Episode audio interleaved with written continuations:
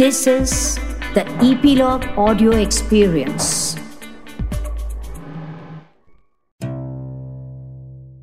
नमस्कार मी रीमा सदाशिव अमरापूरकर आणि epilogue media तुमच्यासाठी घेऊन आलो आहोत अरेबियन नाईट्स किंवा एक हजार एक रात्री ची ऑडिओ बुक मध्य पूर्वेतल्या या लोककथांमध्ये गुंफण आहे मानवी नात्यांची आणि अद्भुत चमत्कारी घटनांची.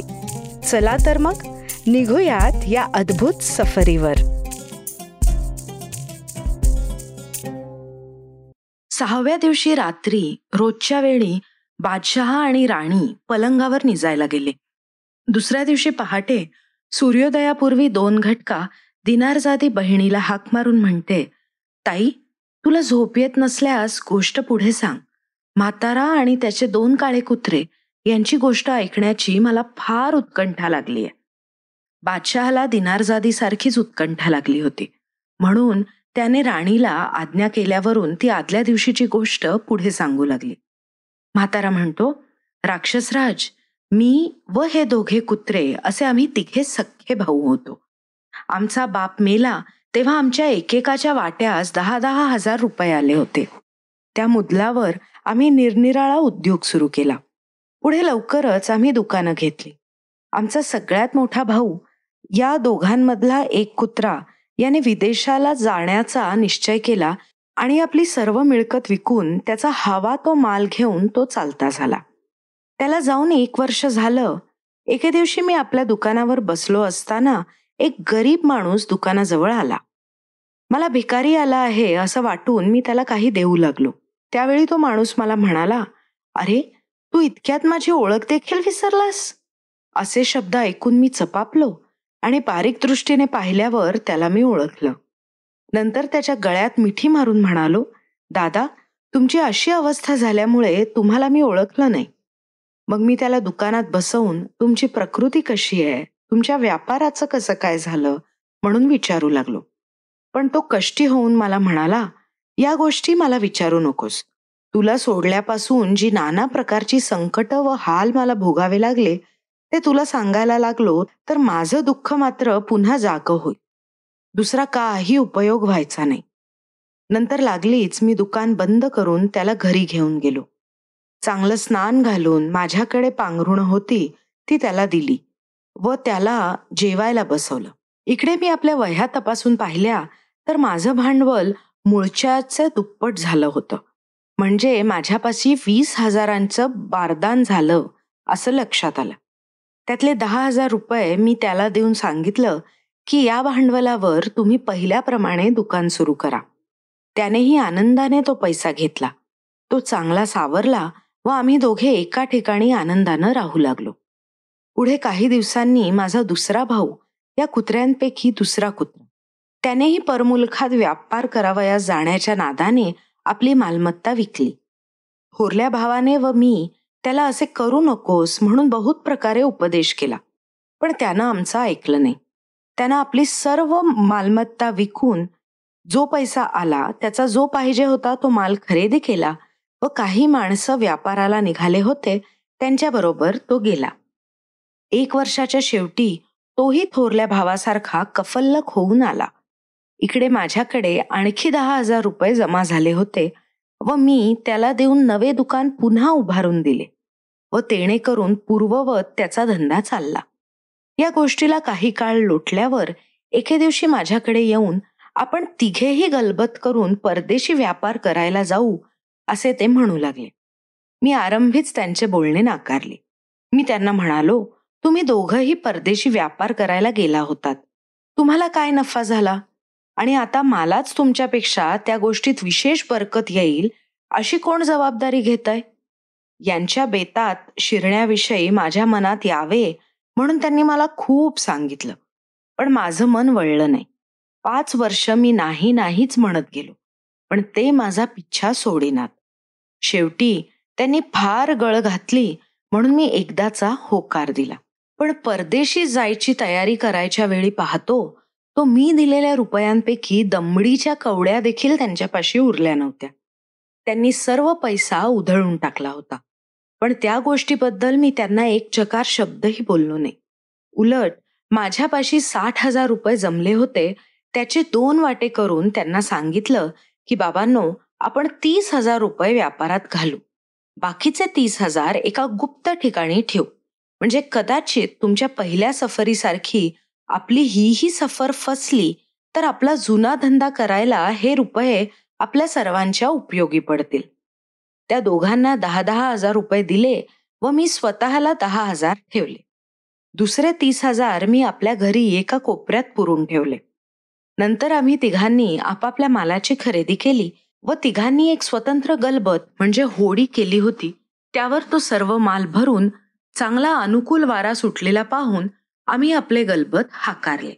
आणि दोन महिने जलमार्गाने चालल्यावर असं शहाजादी म्हणते इतक्यात उजाडलेलं तिच्या दृष्टीस पडलं व ती गप्प उभी राहिली. दिनारजादी म्हणाली ताई ही गोष्ट तर फारच छान असेल असं दिसतं. शहाजादी उत्तर देते तुला वाटतं ते खरं. आपले धनी बादशहा यांनी सांगू दिल्यास उद्या ती गोष्ट सांगेन व तुला ती ऐकून फार मौज वाटेल यात संशय नाही. शहरियार काहीच उत्तर न देता उठून नमाज पढावयास गेला. त्या दिवशीही वजिरास शाहजादीला मारण्याची आज्ञा त्याने केली नाही. दुसऱ्या दिवशी दिनारजादी ठरल्याप्रमाणे जागी होऊन बहिणीला विचारते ताई त्या कुत्रेवाल्या म्हाताऱ्याचं पुढे काय झालं? शहाजादी बोलली बादशहाची मनाई नसल्यास मी ही गोष्ट पुढे चालवते. शहरियार म्हणाला आमची मनाई कोटची आमची इच्छा अशी की तू गोष्टीस लवकर आरंभ करावा. शहाजादी म्हणते हुकुम महाराज कुत्रेवाला म्हातारा राक्षसास सांगतो आमचे दोन महिने समुद्रात गेल्यावर आम्ही एका बंदरास लागून तिथे आपला माल जमिनीवर उतरवला. त्या बंदरी आमचा माल बोलता बोलता खपला. विशेष करून मला त्या धंद्यात इतकी बरकत आली की माझे एक रुपयाचे दहा रुपये झाले. मग स्वदेशी विकण्याकरता त्या देशाचा पुष्कळ प्रकारचा माल आम्ही खरेदी केला. स्वदेशी आम्ही परत येण्याकरता आता गलबतावर बसून निघणार तेवढ्यात मला एका समुद्र किनाऱ्यावर एक स्त्री भेटली. ती बरीच सुरेख होती पण तिच्या अंगावरच्या वस्त्रांच्या अगदी चिंध्या झालेल्या होत्या. ती एकदम माझ्याजवळ येऊन माझ्या गळ्यात हात घालून म्हणाली तुम्ही मला आपली बायको करून आपल्याबरोबर घेऊन चला. असे माझे कोपरापासून हात जोडून मागणं नाही म्हणू नका. मी पहिल्यांदा कबूल झालो नाही. पण ती म्हणाली मी गरीब आहे म्हणून तुम्ही माझा अव्हेर करू नका. माझ्यापासून तुम्हाला किती फायदा होईल? व मी कशी आहे? हे आज सांगून उपयोग काय? ते सर्व शेवटी कळेल. तर माझं म्हणणं मान्य करावं. असं तिने पुष्कळ सांगितल्यावरून शेवटी माझे मन वळून मी होकार दिला. मी तिच्याकरता चांगली वस्त्र घेतली आणि चालीप्रमाणे तिच्याशी लग्न करून तिला गलबतावर घेऊन आम्ही जलमार्गाने निघालो. प्रवासात माझ्या बायकोच्या अंगी इतके चांगले गुण माझ्या दृष्टीस पडले की दररोज तिच्यावर माझी अधिक ममता जडत गेली. इकडे माझ्या भावांनी हयगय केल्यामुळे त्यांना या रोजगारात माझ्यासारखा नफा झाला नव्हता. पण तो आपला अपराध न मानता मला पैसा पुष्कळ मिळाला म्हणून हे माझा हेवा दावा करू लागले. त्या दाव्यांनी त्यांनी मला जीवे मारण्याची मसलत करून एके दिवशी रात्री आम्हा उभयता नवरा बायकोंना झोप लागली असे पाहून आम्हाला समुद्रात ढकलून दिले. माझी बायको यक्षिण होती. म्हणून ती कधी बुडून मरायची नाही हे राक्षसराज आपल्याला माहितीच आहे.